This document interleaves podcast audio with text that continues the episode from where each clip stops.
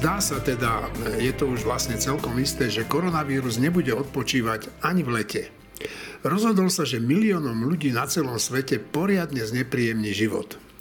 On má však okrem aj tých zlých, aj iné vlastnosti, ktoré sú možno aj dobré. Tak napríklad schopnosť odhaľovať charakter politikov, ktorí majú v rukách osud Slovenska a ktorí by mali zodpovedne a odvážne pristupovať k tomu, ako čo najlepšie zvládnuť blížiacu sa koronavírusovú pohromu. Čo však vidíme? Svica z Pelegríneho a Kotlebu sa stali úplne obyčajní cynici, ktorým záleží na jednej jedinej veci – získať čo najviac priaznivcov, budúcich voličov, nech to stojí, čo to stojí. Teda aj životy tých ľudí, ktorí ich počúvajú a poslúchajú ich odporúčania. Pritvrdzuje Francúzsko, Portugalsko, Taliansko, Cyprus i Grécko. Na pandémiu sa chystá Česká republika, ale my sa tu hádame, či preplácať testy ľuďom, ktorí sa zaočkovať nechcú ale za to chcú cestovať, chodiť na koncerty, jednoducho užívať si aj za naše a moje peniaze aspoň akú takú slobodu. Koronavírus paradoxne odhaľuje naše dobré i zlé vlastnosti. Škoda len, že tých zlých je tak veľa. Počúvate týždeň s týždňom. Volám sa Eugen Kordá, som dvakrát zaočkovaný a podobne je na tom celá moja rodina vrátane vnúčky. Myslím si, že podobne sú na tom aj moji kolegovia Martin Mojžiš, Juraj Petrovič, Štefan Hríb a Šimon Jeseniak. No dnes tu budeme preberať v podstate len jednu jedinú tému a to je zvládanie epidémie, očkovanie a všetko s tým spojené. Keby som mal tú moc robiť dočasné zázraky, tak by som umožnil v tomto čase dočasne vládnuť Ficovi s Pelegrínim, nech predvedú, ako by si s pandémiou poradili oni. A ešte by si mohli prizvať, dajme tomu aj takého Andreja Danka. No, nechcem byť škodoradosný, ale pravdepodobne by radšej zostali v opozícii a nenechali by sa nachytať na ponuku vládnuť. Ale možno sa mýlim. A predsa by sa na nejaký nevyhnutný čas chopili moci a viete, čo by urobili? Vypustili by na čerstvý vzduch všetkých tých gavnerov, ktorí čakajú na súdy.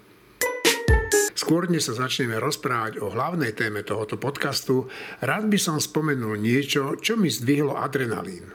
Skupina antivaxerských pošahancov obchádzala a možno sa stále chystá obchádzať domy a byty popredných vedcov a lekárov, zástancov očkovania a s kamerou od nich žiadajú odpovede na svoje prihlúpe a provokačné otázky.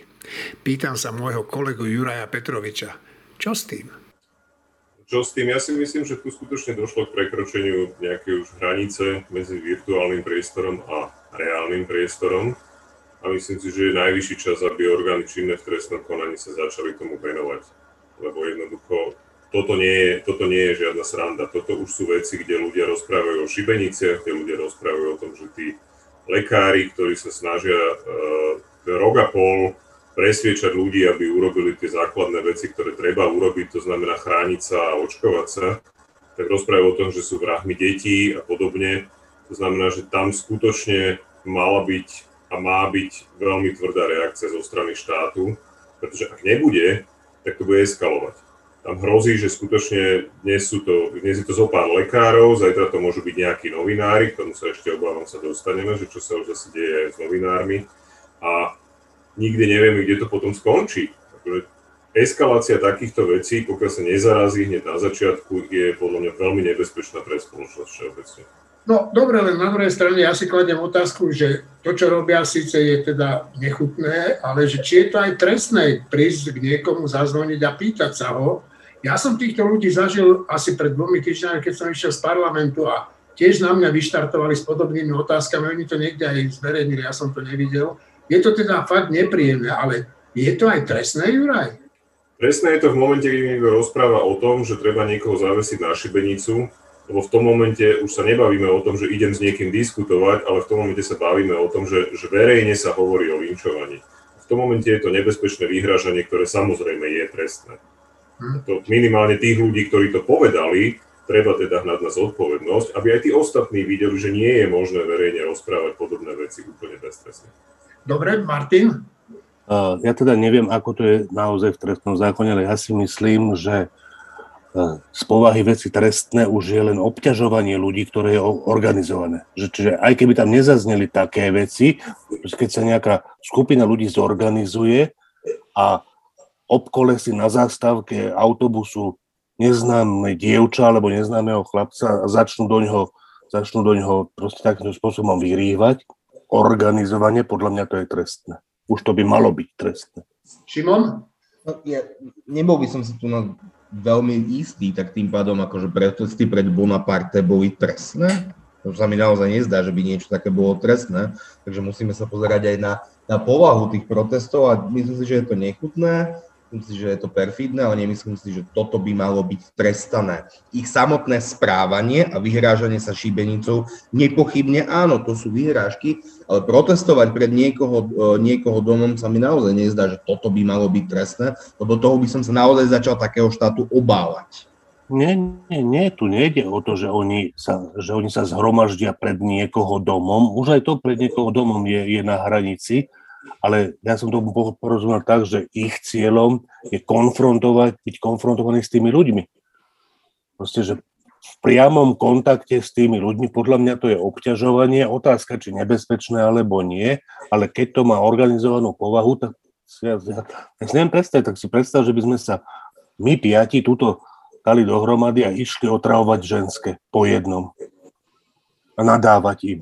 Len nevyhrážali by sme sa im, len by sme sa ich pýtali, že to jak si oblečená a podobne. To proste, ja si myslím, že to má, že povaha tej veci splňa to, to čo to, je trestný čin. Alebo aspoň teda veľmi vážny priestupok. Šimon, ty kývaš hlavou. Ja sa to nezdá, lebo tým pádom tak všetky protesty pred domami politikov, domami prokurátorov by... Protesty pred protest je, že obsadíš nejaký priestor a hlásaš nejaké veci, ktoré si myslíš. Toto nie je taká vec, tu, konfront, tu si konfrontovaný s tým človekom. Teda pri najmenšom to je cieľom. Ja, aspoň ja som to tak pochopil z tých novinových informácií, že cieľom nie je zhromaždiť sa, mať povolené to zhromaždenie, respektíve oznámiť, že, že, že, že zaberáš nejaký verejný priestor a potom tam len komunikovať svoje myšlienky. Nie, tu ide o to konfrontovať obsah. konkrétneho človeka. Ide o obsah, ide o to, že, že znepríjemňuje život konkrétnemu človeku. Juraj. No, aby sme do toho vniesli trošku jasná, uh, nejako právnikovi to nedalo, samozrejme nie je problém si to nájsť presne v trestnom zákone. Existuje trestnejšie nebezpečného prenasledovania, ale má určité znaky, Okrem iného je tam dlhodobé prenasledovanie a okrem a ďalšie je naozaj, že je potrebné preukázať, že teda ten, kto toto robí, tak sa buď vyhráža ubližením na zdraví, alebo újmou nejakou, alebo vyhľadáva príliš, proste naozaj sa snaží byť blízko niekoho, alebo proste inak obmedzuje v podstate ľudí, že povedzme naozaj, keby niekto bivakoval pred domom nejakého epidemiológa a trvalo tam proste obťažoval, tak už áno, je to nejakým spôsobom možno na hrane aj trestného činu. A takisto samozrejme, ak sa to robí verejne, to znamená, že je tam určitá limitácia. Ja si myslím, že toto je skôr možno priestupok, okrem tých ľudí, ktorí skutočne vyslovovali výhrážky, či už smrťou alebo čímkoľvek tam podľa mňa nie je o čom sa baviť, to je úplne jednoznačné. A v každom prípade, ale pokiaľ to bolo neohlásené zhromaždenie, tak tá policia ho má právo rozpustiť. Lebo zhromaždenia pred Bonaparte, čo spomínal napríklad Šimon, boli riadne ohlásené, to sa nepovoluje, to sa len ohlasuje, boli riadne ohlásené, mali organizátorov, ktorí zodpovedajú za ten priebeh a tých organizátorov potom je možné brať na zodpovednosť, ak sa to zhromaždenie zvrhne na niečo, čo už pre, presahuje nejaký rámec zákona.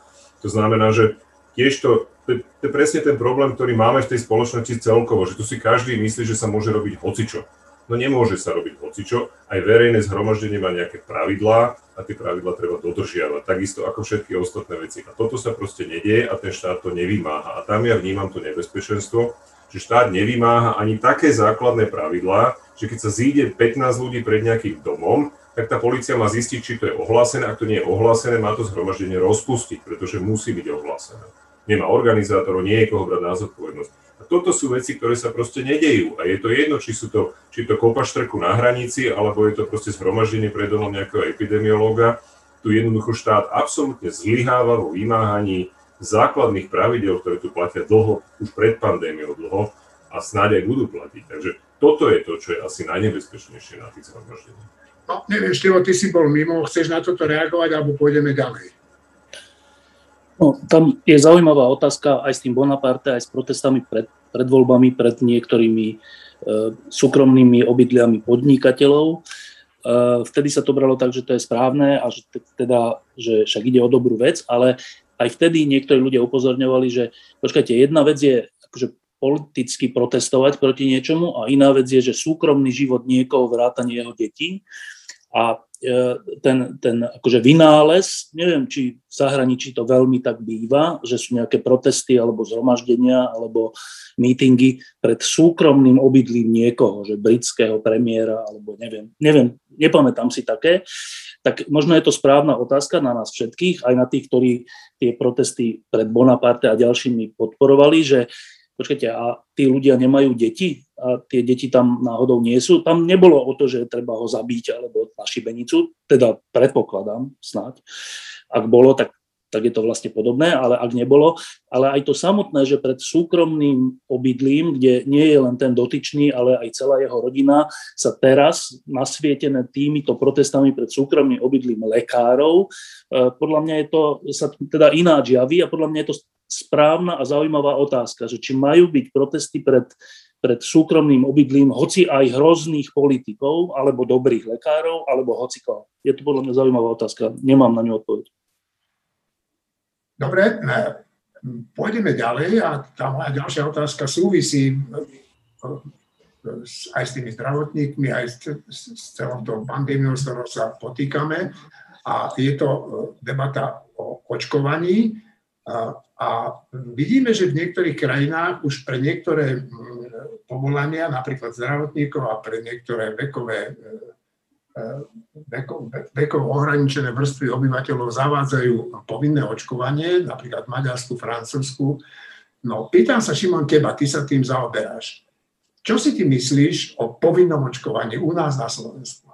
Ja v prvom rade začnem trochu inak a to je, že táto vláda by si konečne mohla začína, uh, začať čítať platné zákony Slovenskej republiky. V Slovenskej republike je povinnosť podrobiť sa očkovaniu uložená zákonom číslo 355 lomené 2007 zbierky zákonov o ochrane, podpore a rozvoji verejného zdravia a o zmene a doplnení niektorých zákonov nej neskôrších predpisov. Povinným je pravidelné očkovanie osôb, ktoré dosiahli určitý vek, povinné očkovanie osôb, ktoré sú vystavené zvýšenému nebezpečenstvu vybraných nákaz, a povinné mimoriadne očkovanie. Však hádam, nie sú takí babráci, že toto budú počuť prvýkrát. Veď my povinné očkovanie máme v zákone upravené už dávno minimálne pre niektoré vekové skupiny. Napríklad v domovoch opatrovateľských a sociálnych služieb je každoročné povinné očkovanie proti chrípke. Keď sa dieťa narodí, teraz to trošku preženiem, ešte len takmer opustí lono matky a do pár dní alebo do pár týždňov je očkované proti, proti x chorobám a dostáva um, koktejly uh, očkovacích látok. Takže my povinné očkovanie máme dávno uzákonené a ide o to, či sa vláda odváži ho aj vymáhať. Ja som naozaj aj v minulých podcastoch som vravel, že povinné očkovanie treba vážiť naozaj na chirurgických váhach, a ak sa niekto, teraz Richard Sulik mal taký výrok, že nemôžeme tiež deliť ľudí na zaočkovaných a nezaočkovaných a musíme dovoliť ľuďom robiť i zlé rozhodnutia. A ja s tým plne súhlasím, že ľuďom musíme dovoliť robiť i zlé rozhodnutia. Avšak to, čo Richard Sulík a jeho kolega Marian Vyskupič, predseda finančného výboru, uh, nespomínajú, čo je zarážajúce u rakúskych ekonomických liberálov, je, že sloboda je, je spojená aj so zodpovednosťou. A teda keď sa niekto nechce dať zaočkovať, tak musí niesť nejaké konsekvencie, ktoré sú napríklad v Rakúsku či vo Francúzsku. To, že ak chceš ísť do reštaurácie, divadla, kina alebo na kúpalisko alebo kdekoľvek, tak musíš mať PCR test, nie starší ako 72 hodín, alebo musíš byť zaočkovaný, alebo tretia možnosť, ktorú na Slovensku nemáme, a to nie je správne, je prekonanie eh, covidu do 180 dní. Takže pri týchto troch podmienkach môžeš navštevovať a slobodne žiť, ale iba a len za týchto podmienok. Takže povinné očkovanie, ja nie som jeho zástanca, ale som zastanca očkovania ako takého a tento štát má všetky páky na to, aby dokázal ekonomickým a spoločenským tlakom motivovať ľudí, aby sa dali zaočkovať. Tí, ktorí sa zaočkovať nechcú, v poriadku, ale musia za to znášať konsekvencie, to sú ekonomické a sociálne a nemôžeme sa tváriť, že, že to je v poriadku. A je, my, teda všetci daňoví poplatníci, sa im máme skladať každú chvíľu na PCR či antigenové testy. Antigenový test stojí od 7 do 20 eur na trhu, PCR test od 50 do možno 80-90 eur, keď to chceš v zrýchlenom konaní, teda ak chceš, aby ti výsledky dorazili v princípe expresne do 12 hodín, takže ja nerozumiem to, tomu, tomu tlaku politikov, že oni očakávajú od daňových poplatníkov, že my to budeme platiť. To je nehorázne, pretože vakcína stojí, tuším, od 10 do 30-40 eur, takže je to neporovnateľne lacnejšie a efektívnejšie. Ešte pred niekoľkými týždňami predseda parlamentu Boris Kolár v relácii RTVS o 5 minút 12 hovoril a úplne správne, že tých ľudí potrebujeme naozaj maximálne motivovať k očkovaniu, pretože liečba covidu stojí desiatky tisíc eur a on mal pravdu a Boris Kolár to vie, že mal pravdu. Ale pred niekoľkými dňami bol v relácii uh, Zuzany Kovačič-Hanzelovej, kde hovoril, že cena očkovania a cena liečby covidu, že to je v princípe to isté tak zjavne sa v strane Sme rodina ale neuveriteľným spôsobom pokazila kalkulačka, alebo si povedali, že ešte skúsime byť viac populistický a živý ako zvyčaj. Juraj? Juraj. Šimon to naznačil v tom v konci svojho príspevku a to je, myslím si, ten najväčší problém, ktorý tu máme. Jeden z dvoch. Jeden je do neba volajúci populizmus jednej časti politického spektra, to je presne Boris Kolár, niektorí ľudia z Olano a samozrejme celá opozícia, ktorá ide primárne len o to rozbiť túto vládu a zachrániť sa pred nejakým väzením. A potom druhá, druhá časť, kde, kde ja skutočne nerozumiem ani tomu Sulíkovi, pretože to, vy, to, to vyhlásenie je vo svojej podstate veľmi nebezpečné práve preto, že podporuje tú časť politikov a spoločnosti, ktorá rozpráva o slobode a pritom absolútne ignoruje tú, tú zodpovednosť, ktorá spolu s ňou e, súvisí. To znamená, že to je, to je tá jedna časť problému. Tá druhá časť problému je v tom, že táto vládna garnitúra si za rok a niečo svojho fungovania dokonale rozbila svoju autoritu tak, že podľa mňa ona nie je schopná vymáhať ani len dodržiavanie dopravných predpisov. Nie je to nejakého, nejakých proste zásadnejších a dôležitejších vecí pre fungovanie spoločnosti, ako je napríklad očkovanie, alebo dodržiavanie pravidel pre tých, ktorí nie sú očkovaní a tak ďalej. To vidíme opakovane a stále, niečo sa vyhlási, niečo sa rozhodne. Do dvoch dní, keď začne veľký krík na sociálnych sieťach, tak je po opatreniach, pretože jednoducho uh, to sú koruhvičky točiace sa vo vetre verejnej mienky, ktoré, ktoré proste nemajú absolútne žiadnu snahu postaviť sa tej verejnej mienke a nejakým spôsobom kreovať, veď preboha politik by mal normálne sa snažiť tú verejnú diskusiu viesť a nejakým spôsobom minimálne moderovať, ale v súčasnosti skutočne tá verejná diskusia je moderovaná uh, antivaxermi a proste zúfalými politikmi, ktorí sa snažia zachrániť. Takže uh, ja si myslím, že to je problém so zavádzaním akejkoľvek povinnosti, akejkoľvek povinnosti dnes už, napriek tomu, že ako pekne povedal, je to v zákone zakotvené, máme v zákone takisto zakotvené povinnosť spolupodielať sa na zdravotnej starostlivosti v momente, keď pacient nedodržiava uh, lekárske odporúčania, kde ako vedecká zhoda je jasne na tom, že očkovanie je riešením proste e, covidu a pandémie. A takisto proste neviem predstaviť, že by, že by tá, tento štát pod, týmto, pod touto vládou bol schopný vymáhať nejakú spolúčasť pacientov na liečení u tých, ktorí sú nezaočkovaní a ochorení na COVID. Dobre, Šimon chce krátko reagovať a potom Števo. Ja ešte len trochu doplním celú túto debatu, a to je podľa paragrafu 6 výhlášky povinné pravidelné očkovanie osôb, ktoré dosiahli určitý vek zahrňa očkovanie detí proti záškrtu, tetanu, čiernemu kašľu, prenosnej detskej obrne, vírusovému zápalu pečenie typu B, invazívnym hemofilným nákazám, pneumokokovým invazívnym ochoreniam a tak ďalej. Takže naozaj my tu nemusíme objavovať teplú vodu. Podľa tejto vyhlášky tí, ktorí odmietnú očkovanie, dokonca môžu byť pokutovaní v určitých vekových kategóriách, nemôžu však by k tomu očkovaniu donútení. Ale pokutovať ich môžeme do nekonečna a do nekonečna im môžeme nechávať platiť tie PCR testy a ak tí ľudia budú chcieť chodiť do svojich obľúbených podnikov a užívať si slobodu, tak tie PCR testy musia mať a vtedy sa vytvorí dostatočný e, spoločenský a ekonomický tlak. A posledná vec, ja stále nie som za povinné očkovanie, ale som za očkovanie týmto, touto svojím spôsobom salámovou metódou ľudí k tomu čo najviac motivovať. No však v princípe to by bolo povinné očkovanie. Števo. No, dve alebo tri poznámky. Tak jedna poznámka k tomu Rišovi Sulíkovi. Uh, je cenné v dnešnej dobe, uh, keď sa nájdú politici, ktorí hovoria, že, že nejaké štátne zásahy a regulácie by sa mali robiť v obmedzenej miere, alebo malo by sa uvažovať o tom a tak. To je samo o sebe cenná vec. Ale v tejto jednej veci je to podľa mňa, že veľmi nerozumný výrok, lebo e, ja by som sa potom, teda ten výrok, hovoríme o výroku, že e, nemáme ľudí nútiť robiť iba dobré veci, alebo máme im dovoliť robiť aj zlé veci, nemôžeme určovať, čo majú robiť v živote.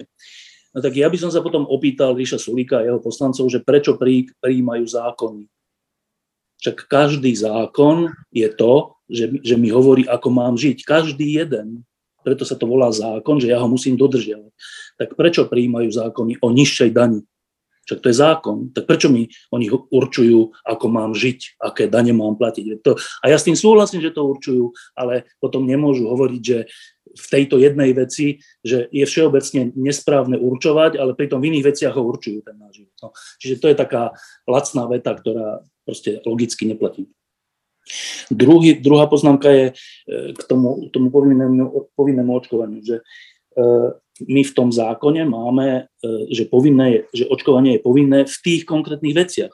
Nemáme, že je povinné ako také.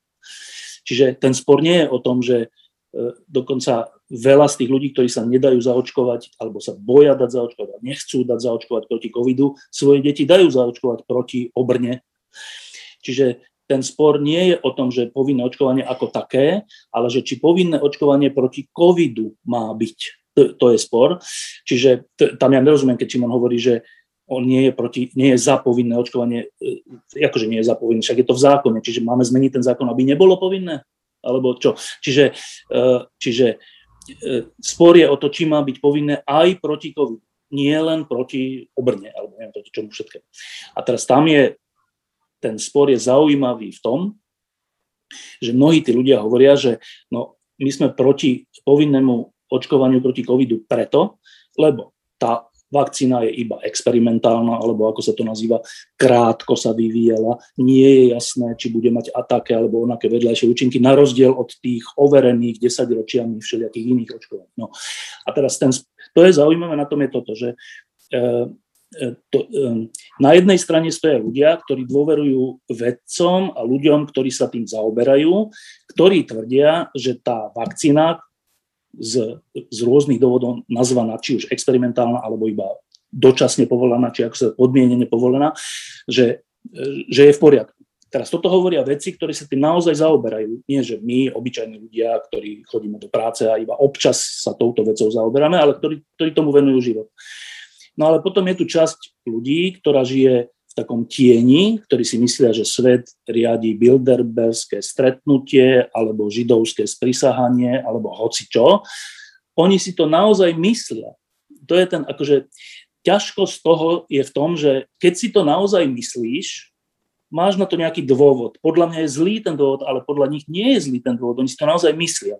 Myslia si, že svet je riadený zle, všelijakými egoistami, ktorí chcú buď vyvraždiť polku ľudstva, alebo chcú vykoristovať polku, polku ľudstva, alebo tak. No tak pre týchto ľudí je to tak, že, že táto vakcína, na rozdiel od tamtých, no mnohí si myslia, že všetky vakcíny sú zlé, ale je veľká časť ľudí, ktorí si myslí, že táto vakcína má iný cieľ, iný cieľ, než zachraňovať ľudí. No a teraz týmto ľuďom, keď poviete, že povinne to musíš robiť, tak vlastne ide, tak vlastne oni majú pocit, že vy ich akože znásilňujete, alebo čo, že im vlastne chcete úplne že poškodiť a dlhodobo ich poškodiť aj na zdraví, aj na životoch, a na deťoch, a ja neviem na čo. A to je tá ťažkosť tej situácie. Nie je ťažkosť situácie samotná, že či povinné očkovanie alebo nie, lebo však máme to v zákone a aj oni sú povinne očkované ako deti a ich deti sú povinne očkované a až taký problém s tým není. Problém je s týmto a to je skoro neriešiteľná situácia, keďže keďže v, tej, v tom verejnom priestore za tie roky sme pripustili všetci, celé Slovensko, špeciálne na Slovensko, že to je zaujímavé, že je to viac na Slovensku ako v iných krajinách, že sme pripustili také tie úplne, úplne že nezmyselné teórie, a teraz neviem o plochosti Zeme, ale nezmyselné teórie o spôsobe vedenia sveta, by som povedal, že veľa ľudí si myslí, že to, čo sa udialo po roku 89, je vlastne zlé. Že to, je, že to nejaký, nejaké korporáty svetové, zbrojárske firmy a neviem kto, všetko riadia. A ak sa toto presadilo v veľkej časti spoločnosti, tak dnes žneme toho ovocie. A teraz, kto je za to zodpovedný? Je samozrejme za to zodpovedné mienkotvorní ľudia, v prvom rade rozhodujúci uh, aj politici, ktorí v tomto prípade žiaľ teda aj výrokmi Ríša Sulika, ale hlavne teda postojmi Pelegriniho, Fica, Kotlebu a týchto ľudí, že títo úplne že živia a podporujú. No a teraz povediac toto, ja napriek tomu som za to, aby to bolo povinné. Ja som fakt za to, lebo si tak, ale to je taký stred dvoch svetov, ktorý sa nedá vyriešiť. Že ja som úplne za to, lebo si myslím, že je to správne, vedecky dobré, užitočné pre každého človeka, pre celý svet. Aj pre tých antivaxerov. Pre všetkých, ale oni si myslia úplný opak. No a teraz akože taká, taká akože slobodomyselná časť človeka povie, že no dobre, ale tak nemôžeš im to nútiť, keď oni majú toto presvedčenie. A racionálna časť človeka povie, že ale to je akože nemôžem ich nútiť zachraňovať ich a, a nás všetkých? A, a čo potom môžem? Že, že, no, čiže znova je to taký spor skoro neriešiteľný. Ja som za povinné očkovanie, aj, aj tých, ktorí mám v zákone, aj tohto. Ja by som bol za to, aby to bolo v zákone, ale rozumiem tej druhej časti, že pre nich je to niečo ako znásilnenie. No, to je hrozná vec. No ja nerozumiem skôr tiež na Martinovi slovo. Tým antivaxerom niektorí rozumiem, prečo to robia, ale uh, na druhej strane aj dobre rozumiem takému Ficovi s Pelegrinim a možno aj s Kotlebom a aj s inými, že e, prečo ich podporujú v tomto myslení. Im to jednoducho vyhovuje. Martin. Uh, ja si myslím, že, že celý tento problém má nejaké v podstate triviálne rozmery a to sú tie, ktoré berú do úvahy tých antivaxerov na Slovensku a tých populistických politikov na Slovensku, kvôli ktorým sa skoro žiadne rozumné veci robiť nedajú. A potom to má tie hĺbšie e, stránky zaujímavé. To je tá tretia vec, o ktorej hovoril Števo.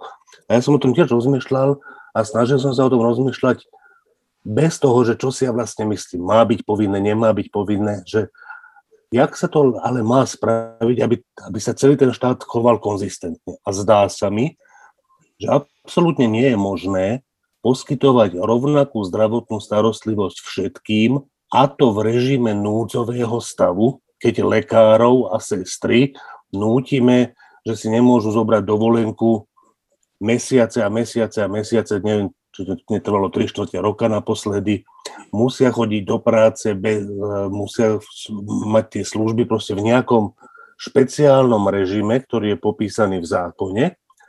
A absolútne myslím, že, že nie je možné, aby jeden štát nútil jednu skupinu obyvateľov rádovo veľa mesiacov pracovať v núzovom režime a ošetrovať aj ľudí, ktorí neurobili z hľadiska medicíny preto, aby neochoreli. To znamená, že to, čo si ja myslím, je, že nemôžeme mať špeciálny režim počas pandémie, pokiaľ sme dovolili ľuďom sa ako chcú neočkovať.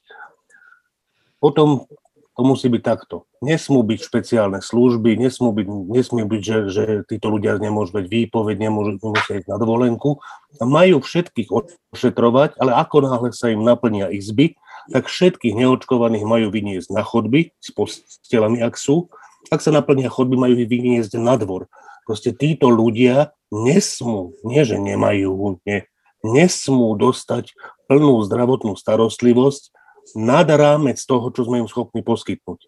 A ten rámec nesmie byť daný núdzovým stavom, kde nútime obrovskú časť obyvateľstva, aby pracovali v vo veľmi špeciálnom a namáhavom režime a ošetrovali rovnako tých, ktorých sa nechali zaočkovať a tých, ktorých sa nenechali zaočkovať. V konečnom dôsledku by to znamenalo, a nemal by som to povedať, ale poviem to. V konečnom dôsledku by to znamenalo, že tí, ktorí sa nezaočkujú, budú viac zomierať a bude ich menej. A to si myslím, že je správne riešenie vtedy, keď nemáme kapacitu na to, aby sme proste všetkých, kým máme kapacitu na to, aby sme liečili všetkých, bez šikanovania sestier a doktorov, ošetrujme aj tých nezaočkovaných na iskách. Ak nemáme tú kapacitu, tak sa na tie isky proste nedostanú. Nebudú, nebude miesto, nedostanú sa dokonca ani do normálnych nemocničných postelí a keď ich bude priveľa, sa nedostanú ani na chodby. Budú vonku. Ja si myslím, že toto sú silné, ale zároveň aj pravdivé slova. A ja, Martin, ja musím s tebou súhlasiť, e, malo by to tak byť, ale e, obávam sa, že či sa e, pred domom tvojho paneláku, pred tvojim panelákom, v ktorom žiješ, neobjavia z toho kameroty antivaxery. Juraj chcel reagovať. No, ja musím reagovať aj preto, lebo tak manželka je lekárka a musím povedať, že Martin, výnimočne s tebou nemôžem súhlasiť, aj keď sa mi to pozdáva, čo si povedal. Len problém je v tom, že by si nútil tých lekárov, ktorých najprv donútiš proste pracovať, tak ich potom budeš nútiť porušovať ich prísahu. To sa jednoducho nedá. Oni nevedia týmto spôsobom selektovať ľudí a myslím si, že ich ani nechcú selektovať. Najmä tí ľudia, ktorí skutočne veľmi obetavo na tých oddeleniach riešili veci, a bol pre nich obrovský problém niekoho nedať na ventiláciu, nedať na isku, lebo už nemali miesto. A teda v situácii, kedy to ešte nebolo o tom, či sa chcel alebo nechcel očkovať, ja si myslím, že tí ľudia, ktorí skutočne sú v tej prvej línii a riešia tú vojnovú medicínu, to je vojnová medicína, keď ti proste 9 z 10 pacientov na plusnej ventilácii umrie, to nie je normálny stav, to je vojnová medicína. Oni nie, nemôžeš od nich očakávať, že ešte budú robiť túto selekciu. Toto musí za nich urobiť štát a musí to riešiť cez ekonomické, ekonomické e, nástroje. Ja som úplne v zhode v tom, aj s Rudom Zajacom, aj so Šimonom, ktorý o tom takisto hovorí, že tí ľudia si majú doplácať na tú liečbu, majú si na ňu doplácať významne, majú si platiť PCR testy, majú mať proste nejakým spôsobom, ja si myslím, že dosť bolo tolerancie skutočne k týmto ľuďom, ktorí bez závažného dôvodu sa odmietajú očkovať. Áno, bol by som aj za povinné očkovanie v situácii, kedy by tento nemohúci štát bol schopný zabezpečiť vymoženie tejto povinnosti. A ja mám vážne pochybnosti, že to, že to je ten štát schopný urobiť. Ešte Martina, potom by sme už mohli ísť... Dobre, Martina Števo, dobre. Ešte raz, to, čo som ja povedal, je toto pokiaľ štát nedonúti ľudí, aby sa očkovali, nesmie nútiť lekárov a sestry, aby pracovali 3 čtvrte roka v núdzovom režime. S tým sa ak, súhlasiť, áno. Ak ich bude nútiť pracovať v núdzovom režime, štát musí zabezpečiť, že ten núdzový režim nie je rovnaký pre zaočkovaných a nezaočkovaných. To nemusia tak, rozhodovať. Tak, to, ne, to nemôžu rozhodovať lekári. To, musí nemusia, to nie, že nemôžu, ani nemusia to rozhodovať tí lekári, ale to má byť rozhodnuté dopredu. Že ano. ako náhle, ako náhle nestačia kapacity personálne, lôžkové a tak ďalej, majú automaticky prednosť zaočkovaní pred nezaočkovanými, tých zaočkovaných, ktorí ochoreli napriek zaočkovaniu. Štefan? No, našťastie, našťastie toto je skôr teoretická diskusia, lebo podľa všetkých e, výskumov a štúdií je to tak, že zaočkovaní sú chránení pred ťažkým priebehom a pred smrťou na 90x percent, čiže táto situácia podľa všetkých doteraz známych informácií nenastane, lebo v nemocniciach, nemocnici nebudú preplnené zaočkovanými, ale nezaočkovaní, ak budú teda preplnené. Čiže táto situácia našťastie v tomto zmysle nenastane, nebude treba E, selektovať medzi takými a onakými. Ono je to aj ťažké, že keď, keď, keď je niekto e, čo, pripojený na, na, na kyslíkový prístroj alebo niečo, že ho teraz odpojiť a dať tam iného, lebo ten ukázal, že je zaočkovaný, to, to, to sa asi ani lekársko ľudsky nedá, neviem. Ale hovorím, že táto situácia je úplne, e, akože je to zaujímavý morálny spor alebo problém, ale ona nenastane v realite. V realite tí, ktorí sú nezaočkovaní, riskujú svoje životy a riskujú životy svojich detí a svojich nezaočkovaných starých rodičov. Tí zaočkovaní môžu dostať COVID, ale nebudú mať ťažký priebeh a nebudú na to zomierať. Martin Juraj potom. Dobre, ďakujem, akože ja to, akože v tej diskusii asi ten názor, jak si vyčistujem. Dobre, tak mal, mal som to asi povedať takto, že toto je úplne správna poznámka, že tá vec až tak nehrozí. To, čo hrozí stále si myslím, je, že to bude ten spor medzi tými nezaočkovanými, ktorí budú, e, ktorí budú chorí v takej miere, že to znova môže preplniť nemocnice a tými lekármi a sestrami, ktorých budú nútiť v núdzovom stave pracovať. To znamená, že to, čo ja si myslím, že ak nie je povinné očkovanie, nesmie už byť pre týchto ľudí núdzový stav pre tých nezaočkovaných, čo Juraj mimochodom vôbec neznamená, že tí lekári jednotliví, aj sestry, a môžu byť, že úplne všetci si tri štvrte roka nevezmú dovolenky a ani jeden z nich nedá výpoveď. To je úplne v poriadku, ak to urobia, ak budú chodiť zo služby do služby z vlastného rozhodnutia a kvôli Hipokratovej prísahe, OK. Ale nesmie ich štát, ktorý nezabezpečil povinné očkovanie, nútiť pracovať v núdzovom režime. Toto som chcel povedať. Juraj? S tým samozrejme môžem len súhlasiť, lebo sam, e, majú mať samozrejme lekári rovnaké práva ako všetci ostatní a nemôžu byť diskriminovaní alebo nejakým spôsobom nútení robiť niečo, keď iných nenútime. No ale nakúsli sme tú problematiku lekárov a mňa, mňa trápi ešte jedna vec v súvislosti s očkovaním a to je to, že počúvam z mnohých, z mnohých, nie je to objektívna vzorka, ale z mnohých zdrojov počúvam, že je veľa lekárov, ktorí sú proti očkovaniu. A to je veľmi znepokojujúca vec, pretože nie len praktickí lekári, ale aj odborní lekári, mnohí sú proti, proti očkovaniu. A to je vec, ktorá, ja to, ja to vnímam skoro ako takú piatu kolónu, lebo v podstate v tom zdravotníckom stave, ktorý by mal mať na tomto podľa mňa, že úplnú zhodu, lebo to je vedecky proste jasne potvrdený fakt, že očkovanie pomáha proti covidu. Ešte aj tam sa nájde veľa ľudí, ktorí, ktorí proste spochybňujú očkovanie, nabádajú dokonca pacientov, že by sa nemali očkovať. A, a to je podľa mňa ešte, ešte oveľa nebezpečnejšie a podporuje to tú stranu spoločnosti, ktorá sa bráni aj tomu povinnému očkovaniu.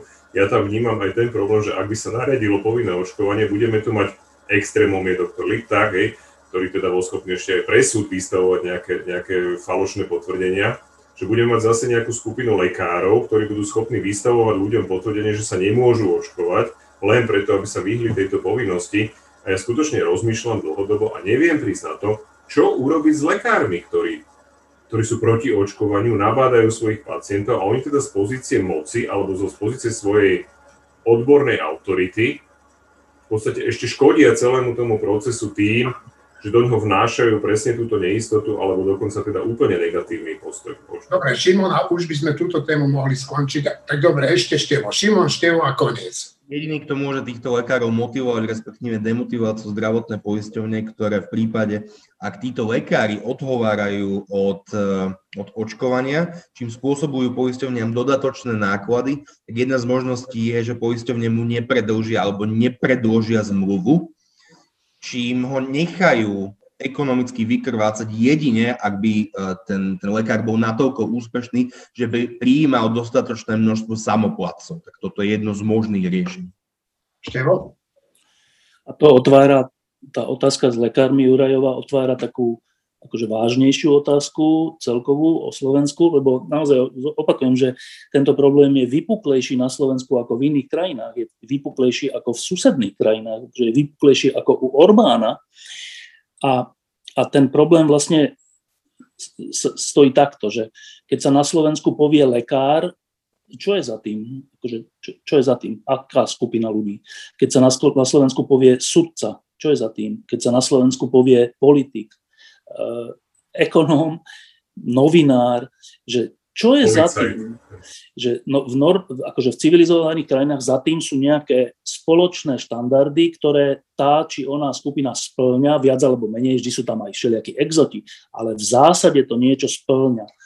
A to sa vlastne vraciame k otázke založenia Slovenskej republiky ako samostatného štátu, lebo, uh, lebo to je možné, takáto operácia zložitá a zodpovedná vtedy, ak, ak e, v tom štáte, v tom novom štáte žije dostatočné množstvo ľudí v jednotlivých profesiách, dôležitých a menej dôležitých, ktorí sú hodní toho názvu, lebo potom tá spoločnosť v tých segmentoch funguje. Ak nie, tak potom je chaos a, sú všelijaké problémy a prevraty a všeličo. Tak e, tá skúsenosť so slovenskými lekármi, sudcami, novinármi, politikmi za posledných 30 rokov je v tomto dosť varovná, že keď v takých kľúčových veciach ako u sudcov, že sa ukáže, že oni spolupracovali so, s nezákonnosťou, nie že by ju trestali, a takisto polícia a vyšetrovatelia a prokuratúra, tak teraz sa zase ukazuje, že časť lekárov, a nám sa to zdá také absurdné, že akože lekár, no ale to, isté, to je tá istá otázka, že akože sudca, a akože novinár, akože zlyhal ten alebo onen stav, tak to, to je podľa mňa úplne že va, najvážnejšia otázka z tohto celého, že zjednodušene povedané, či máme my na to, že, že mať zdravotníctvo, teda úplne širšie povedané, že či máme my na to mať fungujúci štát. A je to vážna otázka. Na telefóne mám uh, generála uh, Macka. Uh, pán generál, v týchto dňoch zverejnil pán Zurian v jednom časopise údajnú nahrávku, teda údajnú nahrávku nie, ale nahrávku, na ktorej sa e, rozparáva s pánom Imrecem o korupcii súčasného ministra vnútra. E, o čom to svedčí, že bývalý vysoko postavený policajt s bývalým vysoko postaveným štátnym úradníkom sa bavia o takýchto veciach, majú nahrávku, respektíve majú on a zverejňujú teda potom, ako je z tej policie vyhodený. Ako to vnímate vy, to všetko, čo sa deje? Dobrý deň, Brian. No, ja si myslím, že náš štát a jeho bezpečnostné zložky sú v stave hlbokého rozkladu. Ako to naozaj začína vyzerať, že to Slovensko, že nie je mafiánsky štát, ale že my sme zlyhávajúci štát. Taký, o ktorých my sa učíme a pozeráme na to, ako to funguje niekde v Afrike, v Somálsku, kde nefungoval ten štát, ale niekde na Blízkom východe. To znamená, miesto vychádza, že keď poviem rovno koniec na začiatok, že bez radikálnej reformy a očistej politiky a štátnych zložiek to nepôjde. Jednoducho, ak to neurobíme, prídu nám sem problémy podobné týmto zlyhávajúcim krajinám a to je niečo, to je hrozná predstava. No ale poďme k tej nahrávke a k tomu, čo, čo v nej e, zaznelo tak um, ja teda neviem úplne 100% isté, že či tá nahrávka, či ju vyhotovil buď ten Nimerece alebo Zurian, uh, lebo mohol to byť aj niekto tretí, napríklad CIS.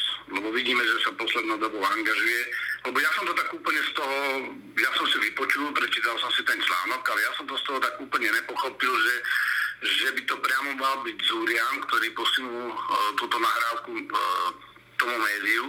Tá nahrávka už bola spracovaná aj nejakým s nejakým popisom, to znamená prepisom toho rozhovoru, no ale jednoznačne z toho je jasné, alebo takmer 100% istota, že nahrávka nebola legálna. A že tá nahrávka naozaj vznikla za účelom uh, kompromitácie niekoho. Uh, tam je viacero ľudí spomínaných v tej nahrávke. Uh, samotný ten rozhovor my nevieme, či je zostrihaný, ale, ale to podľa mňa orgány činné v trestnom konaní vedia zistiť veľmi rýchlo ale samotný ten rozhovor vyzerá spontánne. To znamená, že naozaj tí ľudia sa bavia, e, že to není dopredu zinscenovaný rozhovor, že ten rozhovor proste je spontánny, to, to by vám asi psychológovia povedali z toho, z tej intonácie a podobne. No ale teraz akože o čom to svedčí tá nahrávka? No tak sú tu dva také aspekty. Prvý je, že tá nahrávka svedčí o charakteroch ľudí. Tam smerovala asi aj tá vaša otázka. To znamená, e, nielen tých, o ktorých sa na nahrávke hovorí, lebo tá nahrávka samozrejme spochybňuje viacerých aktérov, verejne známych aktérov, ale hlavne o tých ľuďoch, ktorí vedú rozhovor. E, ja si trúfam povedať, že v bezpečnostných zložkách a vedení štátu sú dlhodobo tak neuveriteľné šváby, ktoré sú odolné všetkým insekticídom tá nahrávka bola vyhotovená, ako som povedal, buď jedným z nich, alebo tretiou stranou, ale to sú také metódy, uh, vzhľadom aj na tých účastníkov, že je jasné aj z tej nahrávky, že bývalý riaditeľ NAKA napriek svojej funkcii hľadá v prvom rade nejaký kompromat, nejaký kompromitujúci materiál. Uh, je treba povedať, že zneistený policajný funkcionár krátko po smrti eh, jeho blízkeho spolupracovníka generála Lučanského hľadá čokoľvek kompromitujúce na svojich šéfov a politikov. Ale nie preto, aby to začal vyšetrovať, ale aby to mohol použiť v prípade, ak by mu začalo tiež do pánok. Bývalý šéf Daniarov, ktorý je tiež na tej nahrávke pravdepodobne, po, uvidíme, čo povedia po overení, tak ten hľadá vykúpenia tichého spojenca. Inak obaja dvaja sú si vedomí, že ide o špinavosti. Že to, čo sa bavia a ako sa bavia o tom, že to sú špinavosti. Ale im asi otrnulo natoľko, že to berú ako súčasť hry. Totiž takto to tu asi fungovalo celé roky. Jeden na druhého hľadali nejaký kompromitujúci materiál, držal, ako sa ľudovo povie, niekoho za onú časť tela. Dokonca veď si povedzme, aj ex-riaditeľ SIS, ešte predtým, než ho zavreli do väzby a umiestnili do väzby, tak odkázal sudcom, že 20 z nich majú rozpracovaných. Normálneho človeka napadne fajn, to môže byť. A prečo to teda nedáte orgánom či v trestnom konaní? E, druhá, druhý taký aspekt je, že nahrávka a jej obsah, ale aj spôsob úniku svetia o tom, akí ľudia pracujú vo vedení bezpečnostných zložiek a v politickom vedení štátu. Ak tá nahrávka bola náhodou predsa len vyhotovená SISkou, alebo dokonca nejakou tou paralelnou štruktúrou, lebo my tu máme ešte vlastne ako keby aj nejakú neoficiálnu sledovačku, ktorá tu funguje v tomto štáte, tak prečo ju nedala rovno orgánom činným trestnom konaní? To je moja e, zásadná otázka. Ja, ja si dám aj odpoveď, že že je to prosté. Lebo v podstate o nejakú hlbokú očistú spoločnosti a zmenu až tak veľa nikomu nejde. V podstate stále to je taká tá mocenská hra, kde jeden hľadá na druhého a snaží si pretlačiť vlastné záujmy. Takže každý sa snaží kryť svoj chrbát a niečo si pripraviť. No ale to je, to je hrozný stav. To znamená, my, my sme v situácii, že máme vlastne teraz jedného ďalšieho korunného svetka, ktorý predtým vypovedal voči viacerým obvineným a my nemôžeme len mávnuť rukou, bez ohľadu na to, že tá nahrávka sa asi procesne použiť nedá, pokiaľ ona urobila legálne si so súhlasom súdu, tak zrejme je to nepoužiteľné, je nezákonná, takže nemôže byť použitá ako dôkaz. Ale na druhej strane tým obsahom by sa mali zaoberať. E, hovorím to preto, lebo my tu máme takú podobnú nahrávku, kde nejaký vysoký politik hovorí o, alebo hlas podobný vysokému politikovi, aby som bol korektný, hovorí o zháňaní peňazí vlastnou hlavou. My tu máme nahrávku Gorila a všetky sú vlastne v tej polohe, že je otáznik na tým, že ako vznikli, ale obsah nikto nerieši. Je to nepoužiteľné z hľadiska trestného konania, to je jasné, že to je na úrovni jedna pani povedala, ale orgány činné v trestnom konaní by to mali preveriť. Vyzerá to tak, že sme svedkami ďalšej mocenskej hry, že tento človek si tej prava, myslím tým Zuriana, nejakým kompromitujúci materiál, ale ja ako nestavný pozorovateľ sa musím pozerať aj na ten vnútorný obsah. Uh, takže ak nechceme do budúcnosti, aby tu tie mocenské hry boli, tak uh, je strašne dôležité, že ako bude fungovať ten štátny aparát. To, ako fungoval, to máme možnosť vidieť z tejto nahrávky, máme to možnosť vidieť z tých výpovedí, ktoré sa cez uznesenia dostali k médiám, alebo teraz aj z výpovedí na súde, a tých výpovedí bude stále viac, lebo tie procesy budú prebiehať. Je hrozné, to tak nemôže fungovať. Takže my naozaj potrebujeme e, profesionálne e, zložky, profesionálny štátny aparát, ktorý by fungoval bez vplyvu organizovaného zločinu oligarchov aj politikov. Ja hovorím, že treba celý ten sektor a jeho zložky dôsledne transformovať, očistiť a profesionalizovať. Skrátka tá metóda, že prídem a mali by si samozrejme každý ten minister nový by si mal ten kľúčový personál na ministerstve asi vymeniť, ale, ale siahať do odborných častí je na nich. Tam to treba raz a prevedy preveriť, vyházať odtiaľ všetko, čo tam nepatrí a, a sledovať tých, čo tam zostanú, posilniť ten mechanizmus kontroly a, a nastaviť vlastne ako keby nový štát tých zložiek a robiť ich ako profesionálne. Tá politizácia tu funguje 30 rokov a ukazuje sa, že, že je vlastne najväčšou brzdou toho, že ten štát vlastne sa už naučili všetci. Až od tých radových až po politikov, že, že vlastne systém tejto práce je, že teraz mám moc a rozdelím si tie figurky na šachovnici a budem tú moc používať a využívať do tej doby, dokiaľ sa dá. Toto je niečo, čo občan nebude akceptovať a je tu riziko, že buď teda bude sa zvyšovať odpor ľudí k štátu, a my vidíme, že sú znechutení dnes aj z rozumných opatrení, lebo proste spôsob, akým e, sú im prezentované, ako sú komunikované, ako sú komunikované tými aktérmi navzájom, je, je taký, že ich zneistuje. No ale potom je to aj riziko, že tí občania sa zaradikalizujú a že naozaj sa postavia proti demokratickému ústavnému zariadeniu ako takému. Pôjdu za prvým, kto im ponúkne nejakú autoritárskú alternatívu. Jedno i druhé je zlé, takže musíme niečo s tým robiť a tu je asi aj problém na strane ministra, že, že mal byť jednoznačne, ja som to povedal nielen minister, ale aj tí ostatní aktéry, bez ohľadu na charakter vzniku tejto nahrávky, oni by sa mali jasne vyjadriť. E, nestačí povedať, to je nejaká nahrávka JTP, e, ak je tu nejaké podozrenie, treba ho jednoznačne vyvrátiť, alebo v rámci politickej kultúry možno, že naozaj odstúpiť. Páni, ja vám ďakujem. E, mali sme takú monotematickú tému, ale myslím si, že to bolo zaujímavé rozprávanie. E, e, ďakujem vám, že ste prišli, že ste sa zúčastnili tohoto podcastu. Prajem vám príjemné najbližšie minúty, hodiny, dni a týždne a to isté prajem aj našim poslucháčom. Do počutia.